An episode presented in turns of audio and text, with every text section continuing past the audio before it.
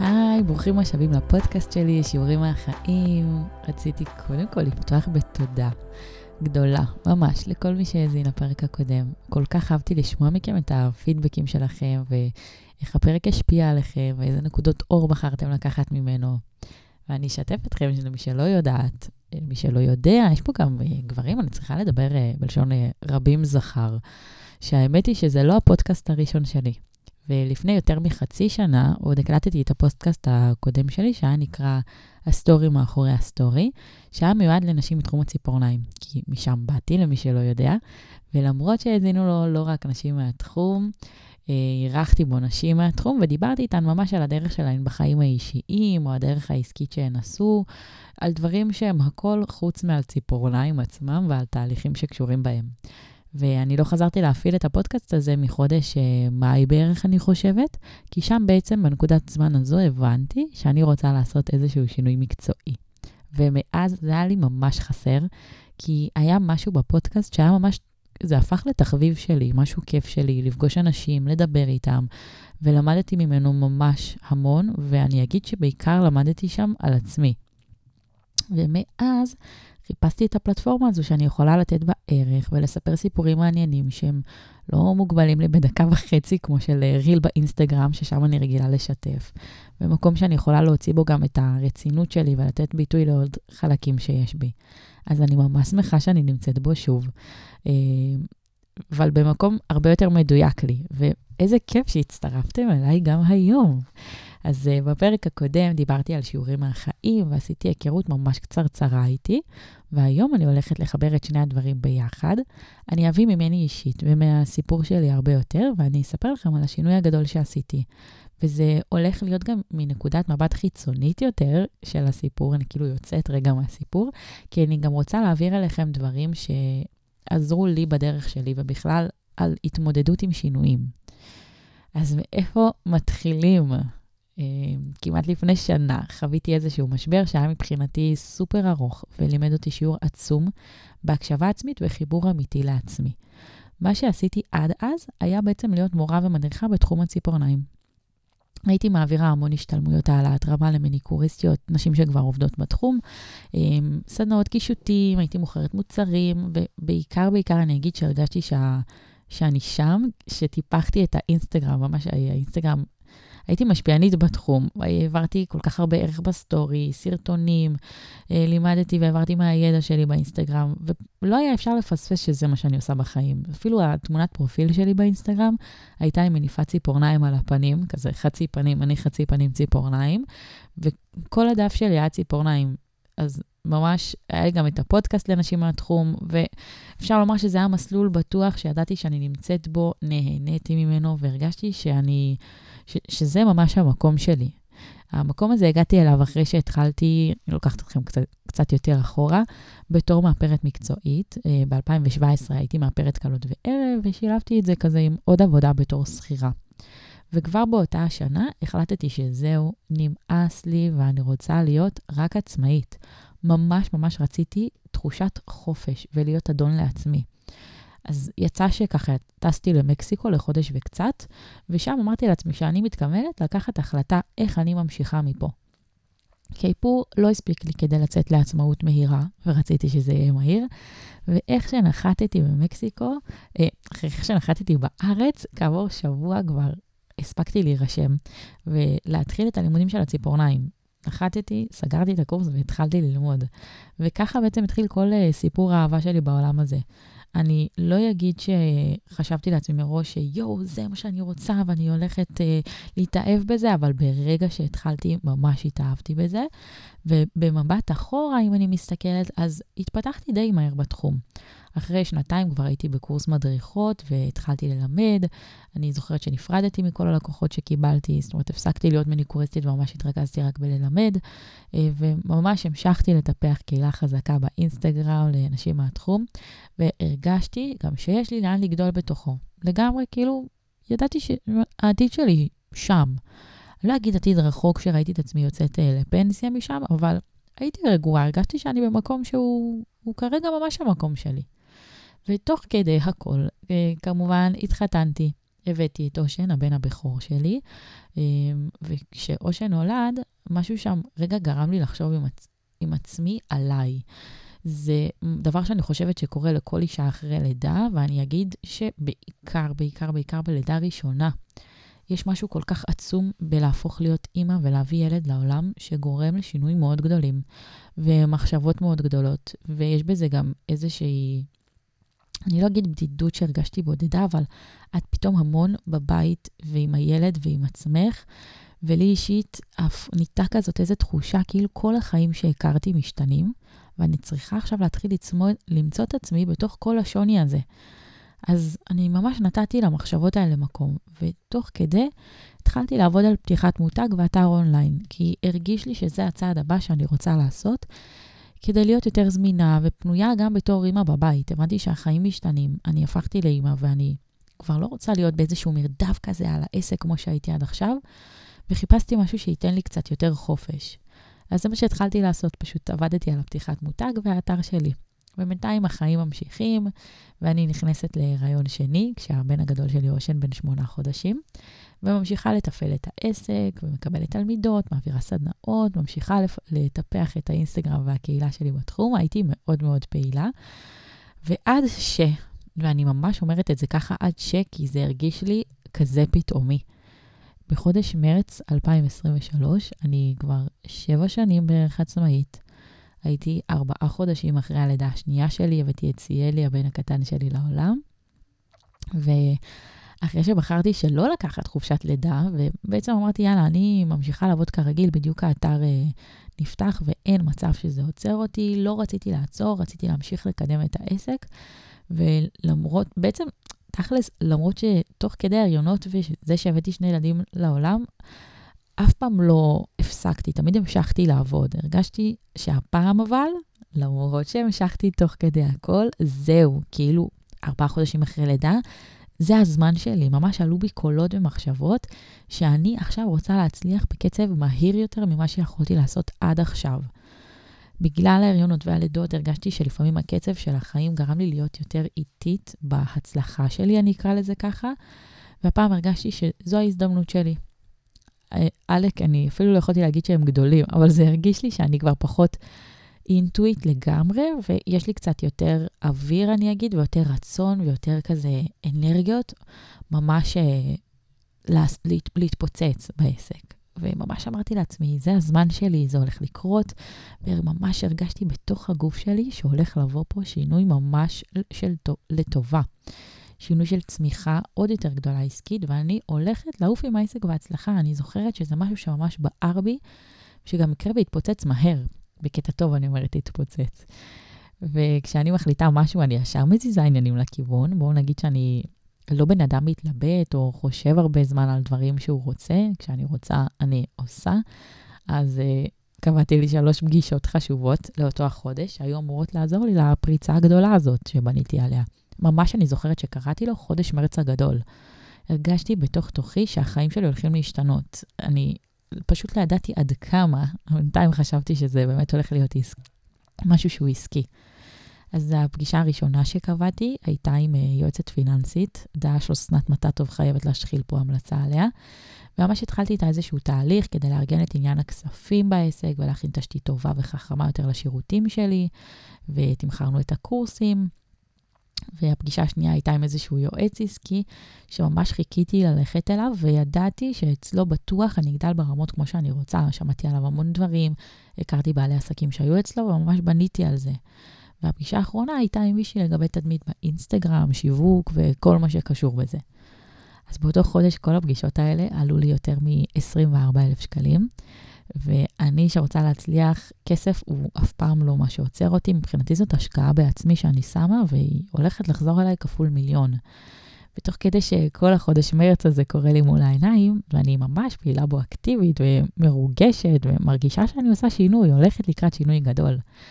אז uh, בפגישות שהלכתי אליהן, במחשבות שלי, בתוכניות שאני עושה לעצמי, אני פתאום מתחילה לקבל כאפה מהמציאות. ולהבין שמשהו פה לא מרגיש לי כמו שקיוויתי להרגיש. פתאום תוך כדי התהליך פיננסי, אני ואוסנת עובדות על מוצרים ושירותים עתידיים, אני מבינה שיש דברים שאני לא רואה את עצמי עושה בעתיד בכלל. אנחנו מדברות על תמחור של קורסים, סדנאות, ואני לא מרגישה מחוברת לזה פתאום. הבנתי שדברים לא מעניינים אותי כמו קודם. זוכרת שממש שם הייתה הפעם הראשונה שרגע אני יושבת מול אסנת, היא מתחילה לעשות את מה שהיא טובה בו, ואנחנו מדברות על תמחורים, ואני אומרת, רגע, מה, אני באמת רוצה לעשות את הקורסים האלה? וכשאני מדברת עם היועץ העסקי ויש לו רעיונות מטורפים שאני אמורה לעוף עליהם, אני מרגישה בפנים שמשהו מרגיש לי מנותק ולא נכון לי. אני יושבת שם, ויש לי דמיון כזה, שישר אני רואה סרטים ואיך הדברים נראים. ואני פשוט לא מדמיינת את עצמי עושה את משהו, את התוכנית הזאת שהוא מדבר איתי. אני לא מתרגשת, אני מסתכלת לטווח הארוך בדמיון, ווואלה, לא רואה את עצמי עושה את מה שאני עושה עכשיו בשביל להשקיע ככה את התוכנית המטורפת הזאת איתו. זאת אומרת, הוא בנה לי איזושהי תוכנית, אני אמורה לעוף עליה, וזה לא קורה כי משהו בגוף גם פשוט לא, לא מרגיש לי מתרגש וחיובי. וכשאני יושבת בפגישה על התדמית והשיווק באינסטגרם, אני שואלת את עצמי, זאת באמת, תוך כדי שהיא מדברת, זאת באמת התדמית שאת רוצה ליצור? זאת, זאת את? והתחלתי כל כך להתבלבל מהכל, וזה היה בלבול שממש לא היה לי מוכר לפני. הרי מאז שאני בת 18, בתיכון אפילו, אני ממש ידעתי מה אני רוצה לעשות. תמיד אמרתי שאני רוצה לעסוק בתחום הטיפוח, היופי. מאוד ידעתי מאז גיל 15 אפילו, כשעבדתי בעבודה הראשונה שלי במקדונלדס, שאני רוצה להיות עצמאית. זה משהו שמאוד ידעתי. ידעתי שאני רוצה להתחתן מוקדם, ידעתי שאני רוצה ילד. אחר כך מאוד ידעתי שאני רוצה עוד ילד צמוד, ובכללי, אף פעם לא לוקח לי זמן לחשוב על דברים שאני רוצה. אני ממש מכירה את עצמי כשאני רוצה, אז אני פועלת. והנה זה מה שעשיתי גם החודש, אבל הפעם האפקט היה מה זה אחר. זה השפיע עליי אחרת מכל דבר שהכרתי לפני. ואני, שלפני דקה נמצאת במצב של קפיצה כל כך גדולה, מבינה שאני בכלל לא רוצה לעשות יותר את מה שאני עושה היום. וזה כל כך טלטל אותי, כי מבחינתי זה היה מקום בטוח שלי. ואני רגע בכלל כאילו, לפני קפיצה גדולה, אז מה קורה? מה קרה? ואני ממש מתעצבנת על עצמי אפילו, על זה שאני מבינה את זה. אני אומרת לעצמי, מה, מה קשור עכשיו? את בונה את עצמך בתחום הזה במשך שנים, ואת הולכת לזרוק את הכל לפח? זו ממש מחשבה שעלתה לי לראש. ועלתה לי גם המחשבה הזאת של איך אני הולכת לספר את זה לאופיר, בעלי, שמשקיע בי, ובכל מה שקשור בעסק, אנרגטית וכלכלית במשך שנים. ומה עם כל התלמידות שמחכות שאני אחזור מחופשת לידה, כי עדיין לא חזרתי אז. מחכות ש... כדי להגיע אליי, כדי ללמוד ממני, ובכללי, מה אני אומרת לכל התחום שמכיר אותי ויודע שאני עמוק עמוק בפנים, לכל הקהילה הזאת שיצרתי ועבדתי עליה כל כך קשה. רמת התסכול שלי מהמצב, וואו, אני ממש נזכרת בזה ומרגישה את זה. רמת התסכול שלי מהמצב ומעצמי והסטרס, היה לי סטרס מאוד גדול, זה מאוד הלחיץ אותי. הפחד מהידיעה החדשה שגיליתי על עצמי עכשיו, ולא היה להם מקום עדיין לצאת, כי אפילו די פחדתי להכיר במחשבות האלה של עצמי, כי אני עדיין לא, הי, לא הייתי ולא רציתי להוציא אותם החוצה. אז כל אלה פשוט גרמו לי להתפרצות ממש כואבת של שלווקת חוגרת. אה, מי שלא מכירה, זו מחלה שתכלס בדרך כלל שמעתי עליה שיש אותה לאנשים יותר מבוגרים. אפילו יש עליה כזה פרסומות ברדיו, אם אתם זוכרים, אבל uh, היא, היא קורית גם אצל אנשים צעירים יותר, והיא פשוט מעין הרפס של הגוף. הרפס הוא יוצא מסטרס, גם המחלה הזו היא יוצאת מסטרס, והיא מתבטאת בכאבי שרירים מאוד כואבים. זוכרת שכאבה לי כל כך יד שמאל, שחשבתי לא עלינו שיש לי איזשהו משהו הרבה יותר חמור שקשור ללב, וביקשתי מאופיר לחזור הביתה, הוא היה בחתונה. עד כדי כך זה היה כואב והלחיץ אותי. ולמחרת בבוקר יצאו לי אה, שלפוחיות וגרד בכל הגוף. זה פשוט התפרצות מטורפת של הגוף. ושם הבנתי שאם אני לא מדברת, הגוף שלי פשוט ידבר במקומי, ואני לא, לא, לא הייתי מוכנה להמשיך בזה. עכשיו אני יוצאת מהסיפור, ואלה שני דברים שלמדתי עד לנקודה הזאת. הדבר הראשון הוא, הגוף והנפש כל כך מחוברים. אין כזה דבר שמשהו בוער אצלנו בנפש ולא מקבל מקום החוצה, בלי שזה יקבל ביטוי גופני. מאז שקיבלתי את זה בעוצמה הזו, כזו של שלווקת חוגרת, ואגב, אני ממש בסדר היום, תודה לאל, זה עבר גם מאוד מהר, כי זיהיתי את זה מהר וטיפלתי בזה מהר, וגם כי כנראה זה משהו שלא היה צריך לשהות אצלי, כי הוצאתי את הכל החוצה. החיבור הזה בין הגוף לנפש התחדד לי אפילו יותר. היום אני ממש יודעת שכשאפילו אני קצת לא מרגישה טוב, אני הולכת לבדוק, לבדוק מה קורה איתי בפנים, ולמה לא נתתי תשומת לב, או מה קורה אצלי שלא נתתי לו ביטוי החוצה. חיבור אמיתי לעצמנו הוא כולל לגמרי את הגוף שלנו. כשהגוף מדבר ומאותת לנו באיזושהי חוסר הרגשה טובה, כאבים, או אפילו מחלה קשה יותר, הוא מדבר ישירות מהנפש שלנו, ממה שקורה אצלנו בפנים, במחשבות וברגשות. אני אתן לכם דוגמה שהיא אפילו יותר פשוטה מהמחלה שהייתה לי אז. אני יכולה לספר שדלקת גרון זה איזושהי מחלה שחוזרת אצלי יחסית הרבה. ומהבחינה הנפשית היא אומרת, הרגשית היא אומרת, שיש, הפרשנות למחלה הזאת, זה שיש איזשהו משהו שאני רוצה להגיד ועדיין לא אומרת, שהוא עצור מבחינת ביטוי. אז זאת דוגמה קלילה ככה שיהיה לכם למחשבה על ההקשר בין גוף לנפש לרגש. הדבר השני שלמדתי זה שאנחנו תמיד יודעים. Uh, הרבה פעמים עד שאנחנו מרגישים שאנחנו מחפשים תשובות כלשהן, ואנחנו ממש הולכים לחפש אותם אצל אנשים אחרים, חברים אפילו, איזה שהם ייעוצים מקצועיים, וממש מחפשים, מחפשים את עצמנו בחוץ, שבעצם הגישה להכל נמצאת אצלנו. ואני אסביר. אני הלכתי לשלוש פגישות מאוד חשובות עם אנשים אחרים, כדי תכלס, מה שבסוף יצא, שהבנתי מהם דברים פנימיים עליי ועל עצמי.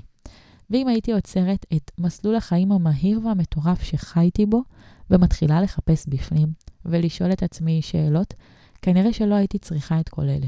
אני אף פעם לא מתחרטת על דברים שאני עושה, וגם על זה לגמרי לא מתחרטת, הכל קרה לטובה, ואני שמחה על זה, וגם על הדרך, שזו בעצם הייתה הדרך שלי להבין ו...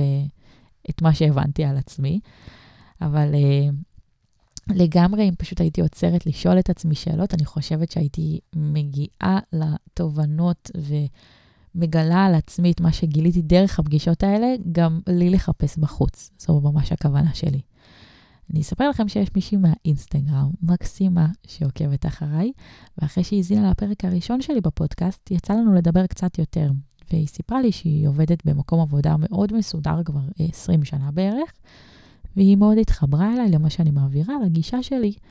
ואיך היא אמרה לי, אני אפילו אשלם לך, אני ממש רק רוצה לדבר איתך, אני רוצה להתייעץ איתך רגע.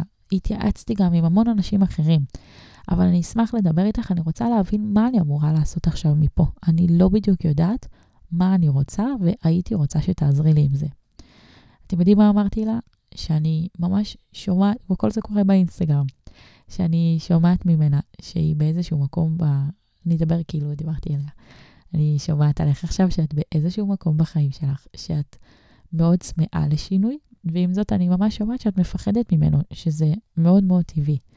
ואת מנסה למצוא את התשובות שלך אצל אחרים, כמו שאמרת מקודם. ומהניסיון האישי שלי, זה לא משנה כמה נחפש אצל אנשים אחרים בחוץ, את התשובות שלך את תמצאי רק אצל עצמך.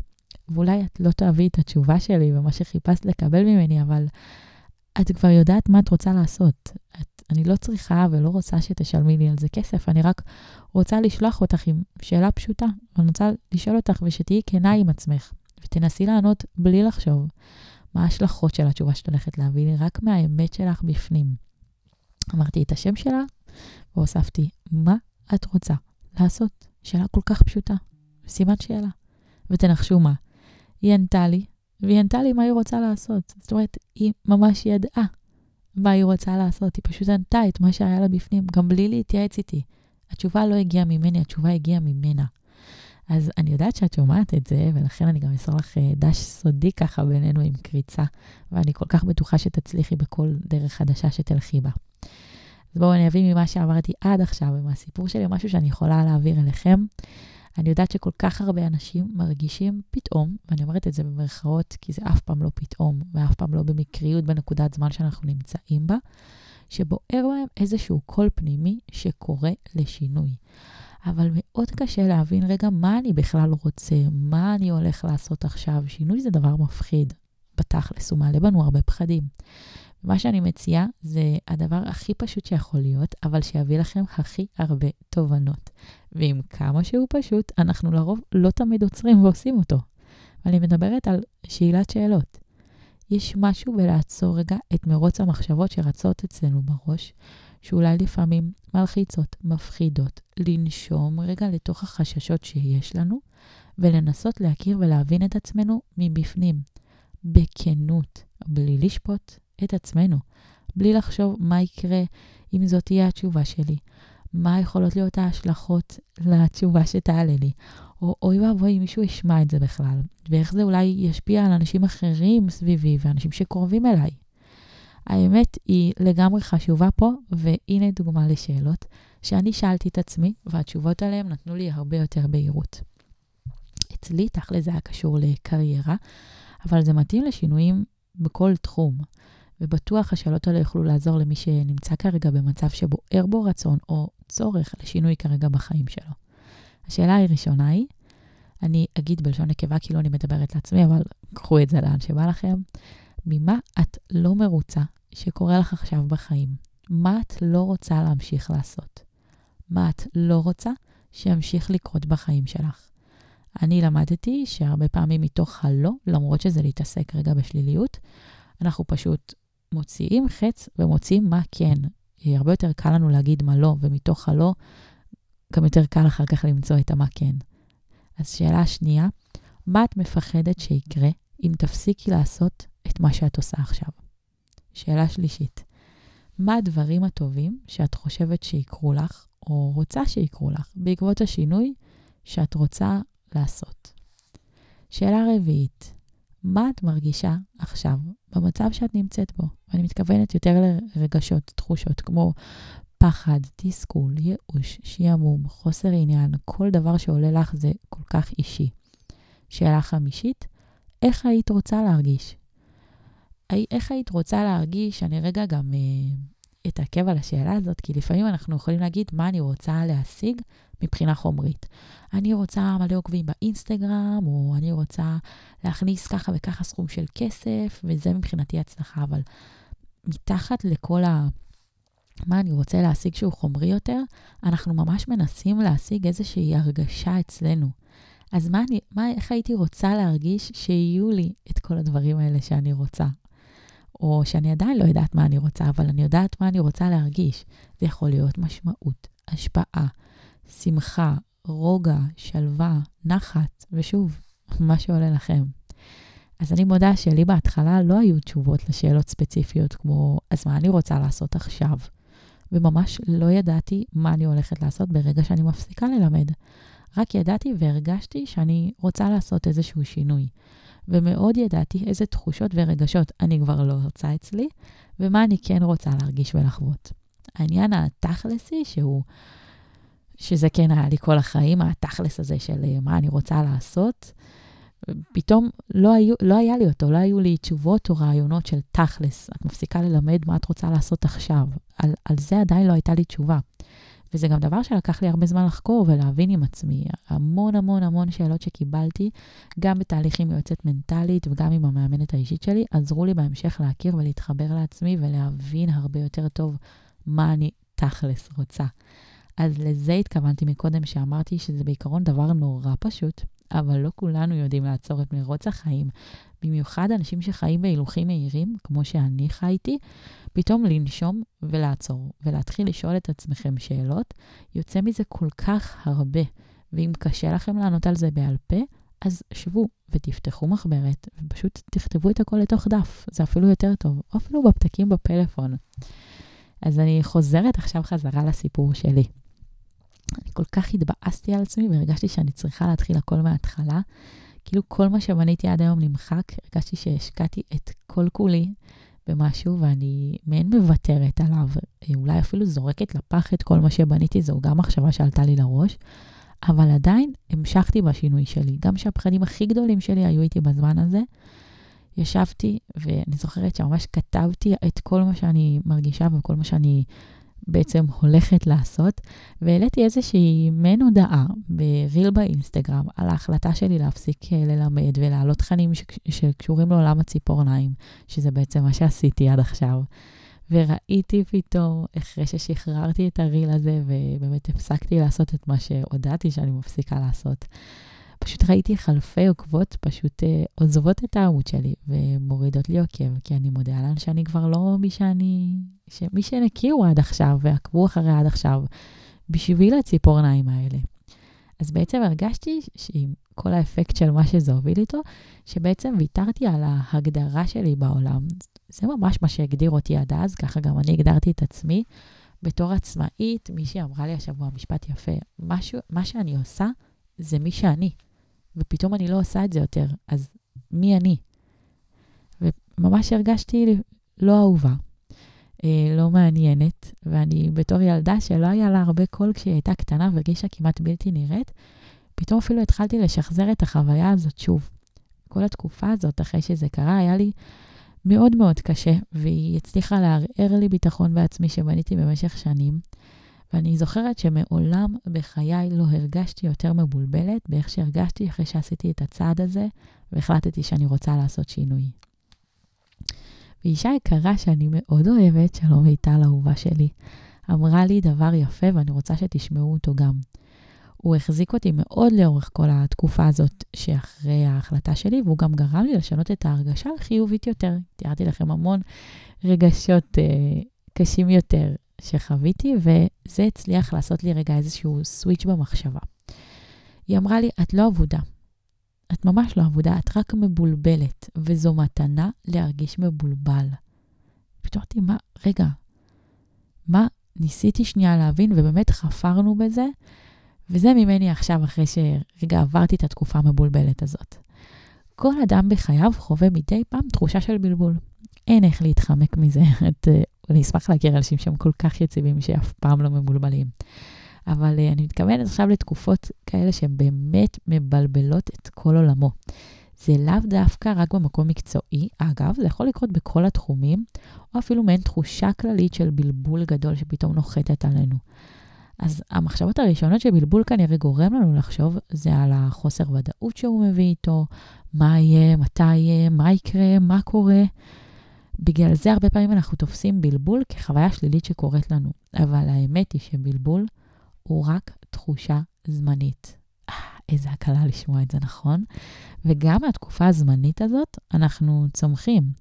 בתקופות של בלבול אנחנו מקבלים הזדמנות לבחון מחדש את האמונות והתפיסות שלנו, וזה הרבה פעמים מוביל ללמידה והתפתחות אישית. תקופות של בלבול יכולות לפתוח אותנו לאפשרויות חדשות, לנסות דברים חדשים ולמצוא הזדמנויות חדשות. תקופות של בלבול גורמות לנו לחשוב מחדש על הערכים האישיים שלנו, מה הערכים שמובילים אותי כבן אדם בחיים, ולהבין מה חשוב לי באמת. ואולי הכי מדהים, כשאנחנו מצליחים להתמודד עם תקופות של בלבול, הן אשכרה מחזקות את החוסן הפנימי שלנו. אנחנו לומדים שאנחנו מסוגלים להתגבר על אתגרים, תקופת בלבול זו תקופה שהיא מאתגרת, וזה ישירות תורם לתחושת ביטחון וערך עצמי. מבלבול ללבלוב. אני לא יודעת אם זה משפט קיים, או שהמצאתי את זה עכשיו, נראה לי שזה קיים, אבל uh, בעיקרון, פשוט שמתי פה את הדברים החיוביים בתקופות מבלבלות. עם כמה שאנחנו בהתחלה יכולים לתפוס אותן כדבר פחות חיובי, יש בהן כל כך הרבה טוב. אז uh, כל משבר הוא הזדמנות לצמיחה, ואני הרגשתי באיזשהו משבר קריירה ובלבול כללי באמצע החיים, כאילו אני, תכל'ס, זה דברים שקורים לאנשים במשבר גיל ה-40, ואני הייתי רק בת 28. אני אפילו לא ידעתי עד כמה זה הזדמנות לצמיחה. הדבר הזה גרם לי כל כך להתפתח מתוכו, וואו. ובמבט לאחור, התקופה הזו שעברתי עם עצמי הייתה הדבר הכי טוב שיכול לקרות לי באותו רגע. וכן, למרות הפחדים והלחץ וכל הרגשות הקשים יותר שהתלוו לזה, ולמרות התחושות הלא טובות שליוו אותי, ולמרות שבכיתי המון, קיבלתי את עצמי במתנה. יואו, עולה לי ממש חיוך שאני אומרת את זה ונזכרת בזה. כל זה בעצם היה ממש עבורי שיעור בהקשבה עצמית, בחיבור אמיתי לעצמי. הייתי באיזושהי נקודה כזאת שכבר פעלתי על אוטומט, או לפי איך שהחיים החיצוניים שלי, אני אומרת במרכאות, צריכים להיראות בעיניי, ששכחתי את הדבר הכי חשוב, את עצמי ואת מה שקורה אצלי בפנים. וכשזה קרה, והתנתקתי לרגע שהיה נראה קצת הרבה יותר מרגע קצר. קיבלתי כאפה גם בסכום של 24,000 שקלים, כאפה של שלווקת חוגרת שגרמו לי להתעורר. כל חודש מרץ הזה שעברתי היה בשבילי לא בזבוז כסף, אלא מתנה. הייתי צריכה לעבור את הפגישות והתהליך הזה שהייתי בהם, התהליכים שהייתי בהם, כדי שהתובנה הכי הכי חשובה בחיים תגיע אליי, ושאני אתחיל לגלות את הרצונות האמיתיים שלי ובעוצמה גבוהה. אז אני שוב יוצאת רגע מהסיפור שלי, וזו דוגמה לכוונה בשיעור. אני הייתי צריכה לעבור שיעור בהקשבה וחיבור לעצמי. איבדתי איפשהו את הדרך והרצון של הנשמה שלי, שהייתה זקוקה להתחברות הזאת אליה מחדש. אז עברתי תקופה שהייתה לי לא פשוטה בכלל, כדי להבין את הדבר העצום הזה. אתם מבינים בכלל למה אני מתכוונת? שאם הייתי מסתכלת על זה בראייה פחות רוחנית, אולי הייתי מתבאסת על הסכום של הכסף, על שנים של השקעה בעסק וטיפוח של שם בתחום שבכלל בחרתי כביכול לא להמשיך פה. או לשאול למה זה קורה לי עכשיו, מה, למה אני מבולבלת עכשיו, מה אני אמורה לעשות עכשיו עם החיים שלי. אבל עצם הראייה בקושי הזה שקורה לנו בחיים, בדברים הלא פשוטים שקורים לנו, כדבר שבא לפתח אותנו, ממש לשאול את עצמנו, מה אני בעצם לומדת עכשיו ממה שקורה לי? שם אנחנו מבינים את המשמעות של שיעורים שאנחנו עוברים בחיים, וכמה הם חשובים עבורנו.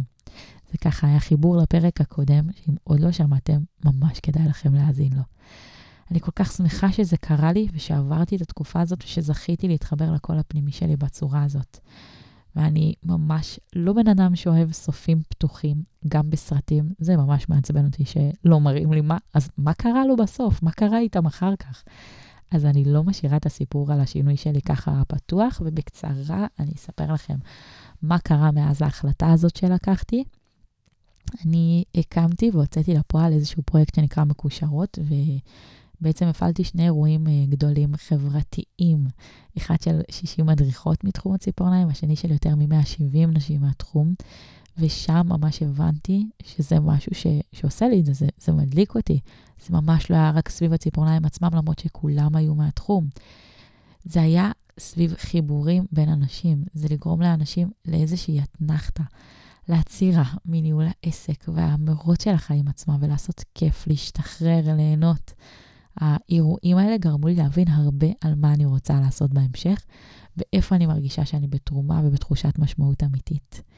מה שעוד עשיתי זה טיפחתי, שימרתי והגדלתי בטירוף את המותג והאתר אונליין שלי שנקרא שילארט, של מוצרי ציפורניים ולגג'ל, שהוא פשוט התחיל לרוץ גם בלי השם שלי בגדול, שנב ברכה, כמותג בפני עצמו.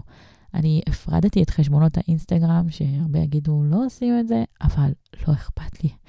כדי ליצור לי נפרדות ולתת לעצמי הזדמנות להמשיך להתפתח לאיזה כיוון שאני רק ארצה בלי להיות משויכת, ואני אגיד את זה במרכאות, לתחום אחד שירגיש לי שמגביל אותי.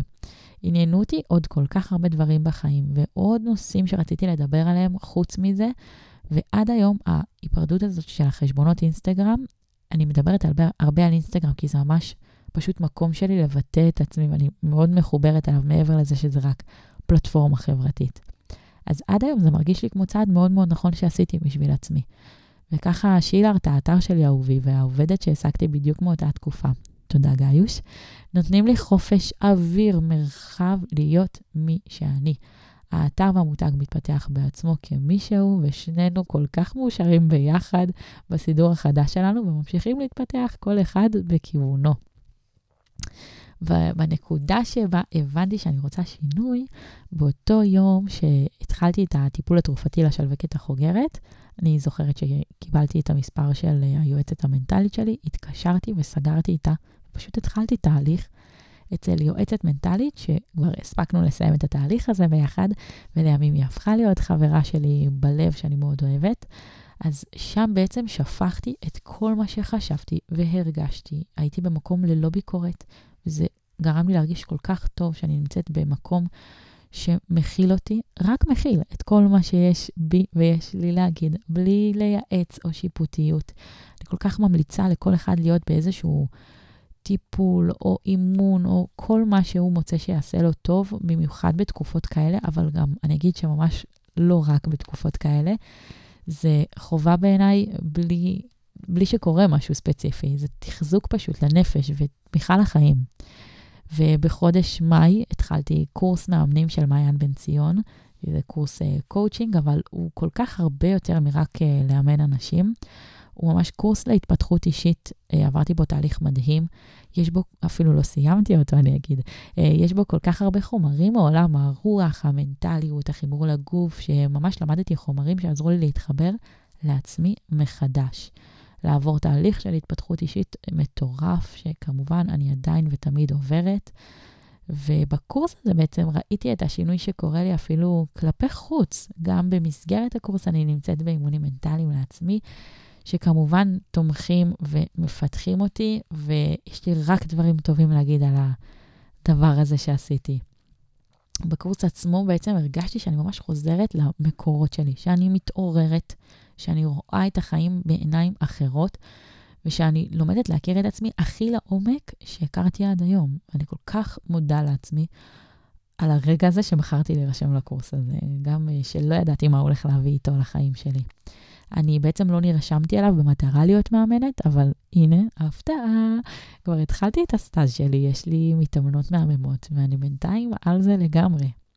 והיום אני מחוברת לרוחניות שבי, אני מדברת אותה בקול.